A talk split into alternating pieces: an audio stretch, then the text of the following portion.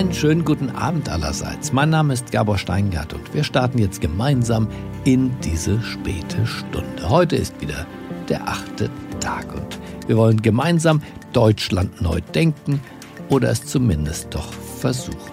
Heute geht es um die Arbeitswelt, denn das Berufsleben von Millionen Menschen und zwar weltweit sind es dann wahrscheinlich auch Milliarden, ist durch die Corona-Pandemie vor neue Herausforderungen gestellt. Weniger persönlicher Kontakt, keine gemeinsamen Mittagessen, zumindest nicht in der Kantine oder in den Restaurants, keine Arbeitswege, keine Dienstreisen für all diejenigen, die im Homeoffice arbeiten. Das alles spielt sich in den vergangenen Wochen ab und zwar nicht im Kino, sondern in unserem Leben.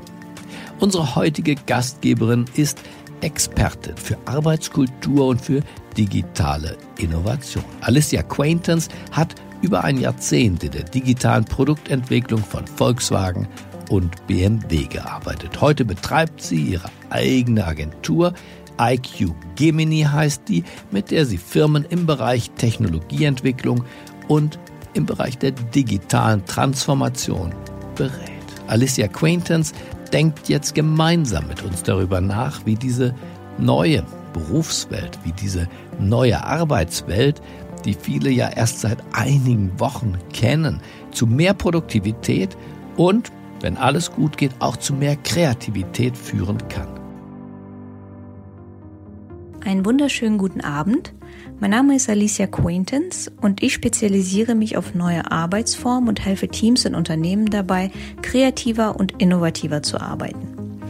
Heute Abend freue ich mich mit Ihnen, das Thema deutsche Arbeitskulturen neu zu denken. Und ich möchte aufzeigen, wie wir die Corona-Krise als Chance dafür sehen können, dass wir dadurch gesündere Arbeitskulturen schaffen. Beginnen möchte ich damit, was auf jeden Fall bleiben soll in Deutschland. Und das ist die Solidarität, die wir gerade auf ganz verschiedenen Ebenen erleben. Besonders herausheben möchte ich den Hackathon der Bundesregierung, der tatsächlich 43.000 Teilnehmer mobilisiert hat und 1500 Ideen generieren konnte mit Ansätzen zu Lösungen, zu Wegen aus der Krise, zur Unterstützung in der Krise. Und das passierte nicht nur auf Bundesebene, sondern auch lokal, beispielsweise mit der Ready School hier in München, die innerhalb von 24 Stunden 100 Münchner Kleinunternehmen online gebracht hat mit 300 freiwilligen Helfern. Und wenn man sich solche Bewegungen anschaut, dann sieht man, wie schnell digitale Transformation eigentlich funktionieren kann, wenn man die Power von kollektiver Intelligenz und Vernetzung nutzt. Die Frage, die mich gerade am meisten beschäftigt, ist natürlich die, was passiert, wenn wir wieder alle in unsere Büros zurück dürfen und welchen Einfluss die Corona-Krise auf die Arbeitskultur und auf die Art, wie wir zusammenarbeiten haben wird. Wichtig ist zu verstehen, dass man das pauschal erstmal gar nicht sagen kann, weil jede Arbeitskultur, jedes Unternehmen anders ist und jede Arbeitskultur wird andere Adaptionen finden an die Auswirkungen dieser Disruption. Wenn man jedoch Wirtschaftsexperten folgt, und ich folge ganz gerne Ray Dalio, das ist der Gründer und Chief Investment Officer von Bridgewater Associates, einem der größten Hedgefonds der Welt.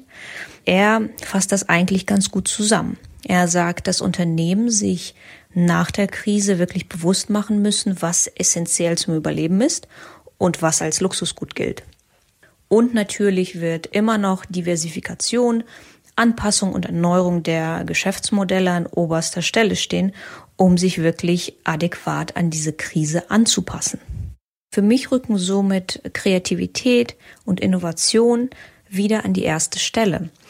Und ich denke, die Krise ist eine wunderbare Gelegenheit, Themen wie die Definition von Produktivität, die Art, wie wir zusammenarbeiten und auch den Stellenwert der Eigenverantwortung zu überdenken. Was wir gerade auf allen Ebenen lernen, ist, dass abgesehen von dem Balanceakt mit der Familie, digitale Zusammenarbeit und Homeoffice eigentlich ganz gut funktionieren kann. Wir lernen jetzt, dass Präsenzmeetings nicht immer notwendig sind und man auch gar nicht im Büro sein muss, um seine Arbeit gut zu erledigen. Und ich denke, dass in naher Zukunft Präsenzmeetings auf jeden Fall zum Luxusgut zählen werden. Und jetzt kommt das Aber.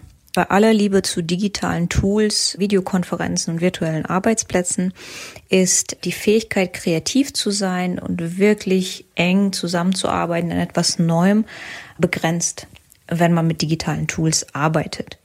Und deswegen denke ich, dass wir jetzt wirklich umdenken müssen, wenn wir Präsenzmeetings planen, ob das kleine Zusammenkünfte sind oder größere Mitarbeiterveranstaltungen, dass wir diese Treffen so aufsetzen, dass auch ein Maximum an Kreativität, Kollaborationskraft und Innovation abgeschöpft werden kann. Dass wir diese Energie, die wir durch diese Events kreieren, auch wirklich greifen können.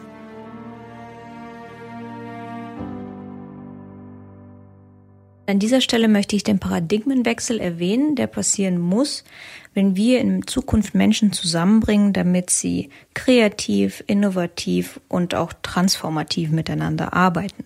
Hier müssen wir verstehen, dass wir von unserem alten Broadcasting-Modell Abstand nehmen müssen. Das alte Broadcasting-Modell funktioniert folgendermaßen. Man lädt Menschen ein und bombardiert sie im Grunde mit inspirierenden Vorträgen und ganz viel inhaltlichem Input. Und das meiner Meinung nach funktioniert schon lange nicht mehr in der Bildung. Es funktioniert nicht mehr im Marketing und es wird auch nicht nach Corona funktionieren, wenn Unternehmen wirklich gefragt sind, sich zu verändern und diese Veränderungsprozesse zu managen.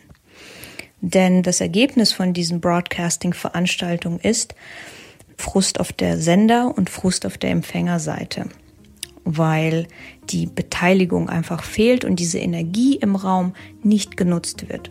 Interessante Gespräche passieren, wenn man Glück hat, am Rande in der Kaffeepause oder beim Networking. Und dann gibt es auch wieder keinen Kanal, diese Energie irgendwie abzuschöpfen. Das heißt, es passiert alles viel zu willkürlich aktuell.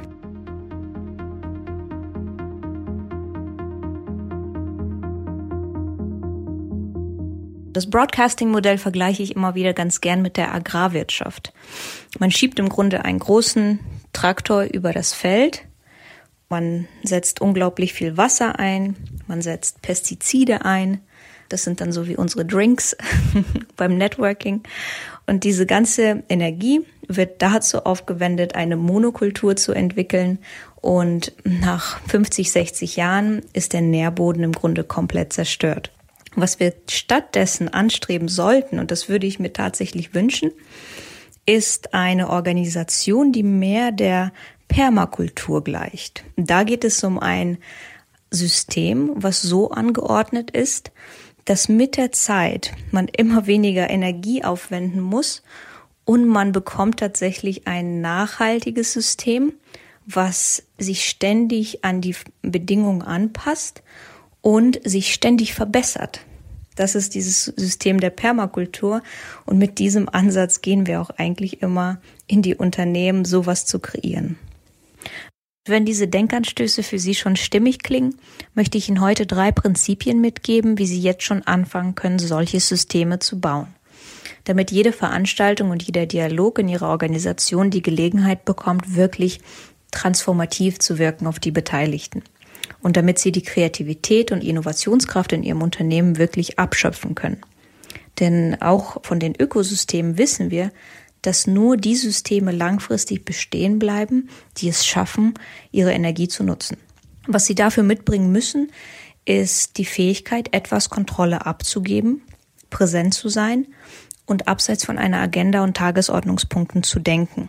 Und jetzt denke ich, ist auch wirklich eine gute Gelegenheit, die Empowerment-Rhetorik für Agilität und Innovation und Diversität der letzten Jahre einfach auch zu leben.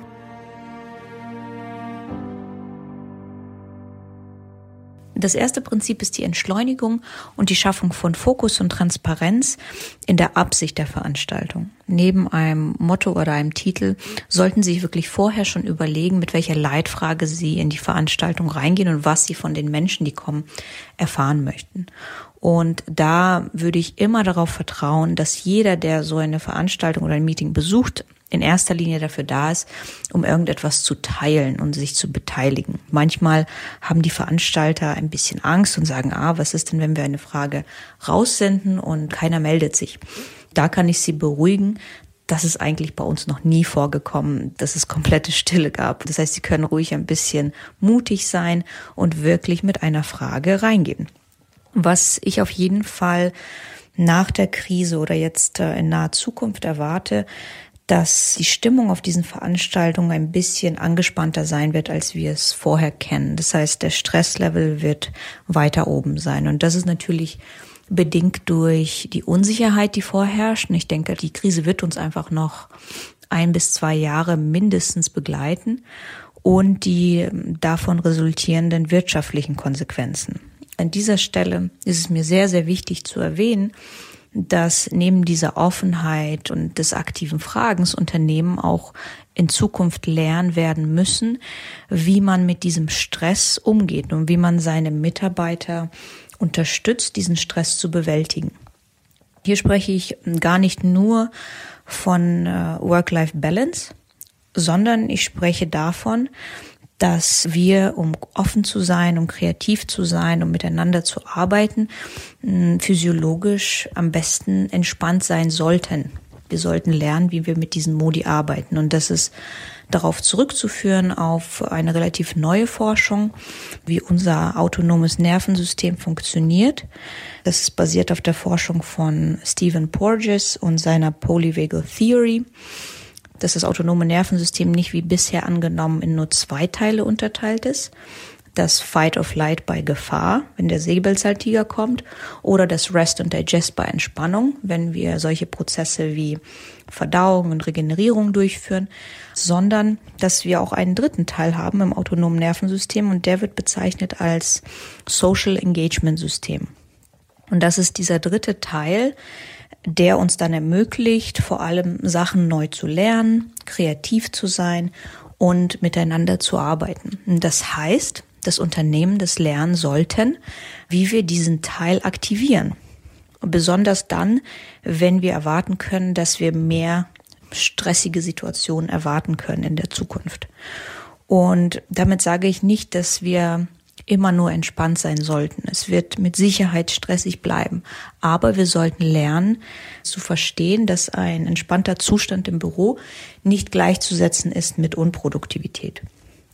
Und deswegen müssen wir lernen, wirklich solche Zusammenkünfte auch bei einem Videocall zu entschleunigen vorerst und einfach diesen Check-in zu machen, wo seid ihr gerade und wie schaffen wir das, näher zu diesem entspannteren Zustand zu kommen. Was wir dazu ganz gerne nutzen, ist eine ganz, ganz einfache Methode, die wir ja die Reflexion nennen. Das heißt, wenn wir diese Leitfrage, wie am Anfang bemerkt, aussenden, fangen wir nicht an mit einem Brainstorming, sondern lassen erstmal die Teilnehmer 10 bis 15 Minuten zu dieser Leitfrage nachdenken. Am besten schreibt man es handschriftlich auf. Das Handschriftliche wird nicht vorgelesen, sondern dient nur als Strukturhilfe für einen selbst und lässt die Leute einfach tiefer in das Nachdenken gehen.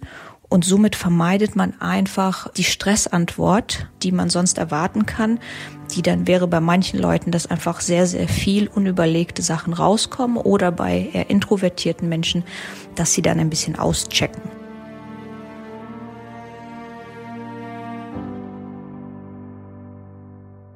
Das zweite Prinzip, mit dem wir arbeiten, ist das Schaffen von psychologischer Sicherheit, um die Beziehung zwischen den Menschen aufzubauen.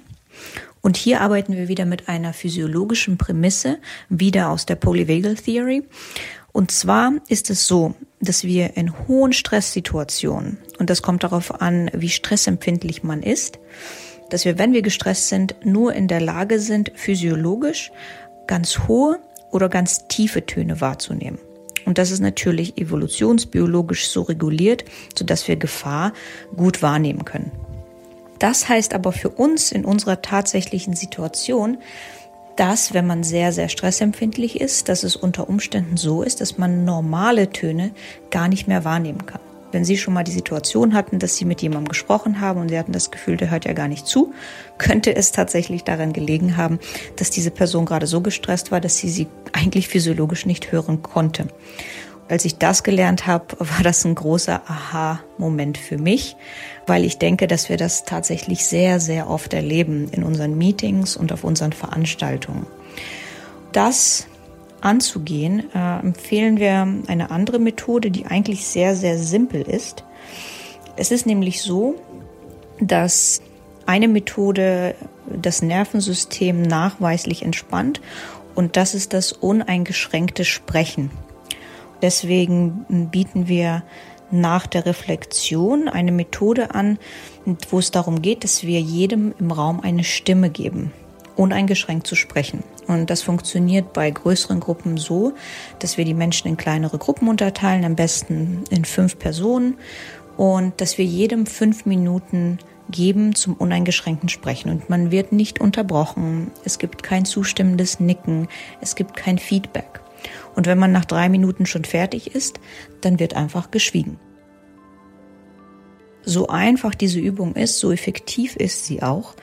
Denn da erleben wir tatsächlich, dass Menschen sich daran erinnert haben, dass sie eigentlich nie jemanden wirklich ausreden lassen und andere sich daran erinnern, dass es ja so schön ist, wirklich gehört zu werden, uneingeschränkt. Und hier entsteht dann wirklich etwas ganz Besonderes, weil hier bringen wir auch wieder etwas rein und das ist diese psychologische Sicherheit, dass man sicher ist zu sprechen. Dann bringen wir auch das Nervensystem in diesen richtigen Zustand, wo wir auch fähig sind, wieder aufzunehmen. Und genau hier passiert dann das, dass ein Dialog wirklich die Gelegenheit hat, transformativ zu wirken auf alle Beteiligten.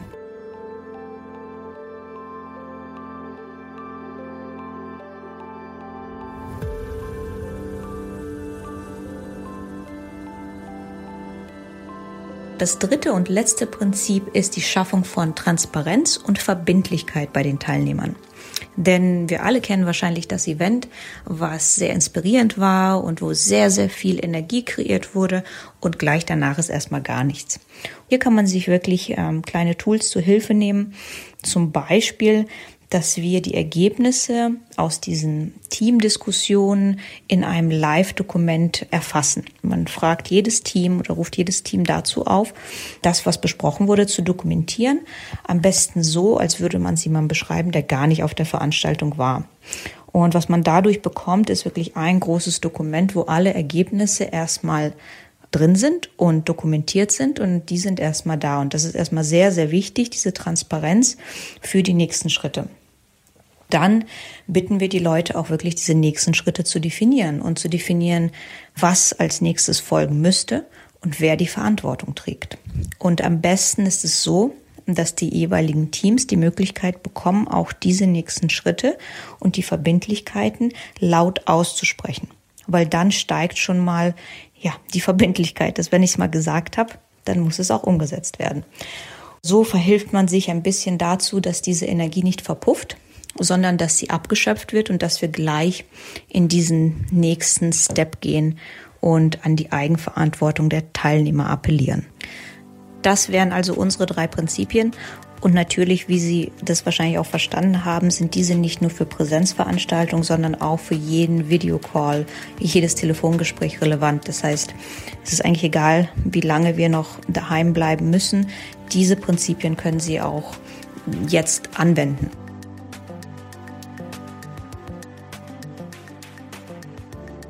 Für mich ist die Corona-Krise wirklich eine Gelegenheit, uns dafür zu entscheiden, ob wir weitermachen mit unserem Silo-Denken, ob wir die Broadcasting- und Stresskultur wirklich so beibehalten wollen oder ob wir es nicht die Gelegenheit nutzen sollten und gesündere Produktivität neu definieren und sie auch neu leben. Und für mich heißt es, dass wir eigentlich langsamer werden müssen, um in Zukunft besser zu sein. Und dazu brauchen wir diese neuen Denkmuster, diese neuen Rituale und diese neuen Gewohnheiten.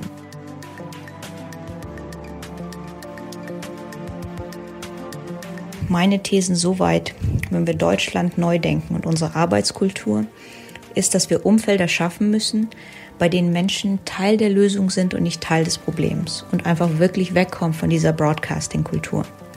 Dass wir Produktivität neu definieren müssen und lernen müssen, mit Stress umzugehen und Modalitäten zu schaffen, die gezielt Stress abbauen, um die physiologische Grundlage für Kreativität, Innovation und Zusammenarbeit zu schaffen.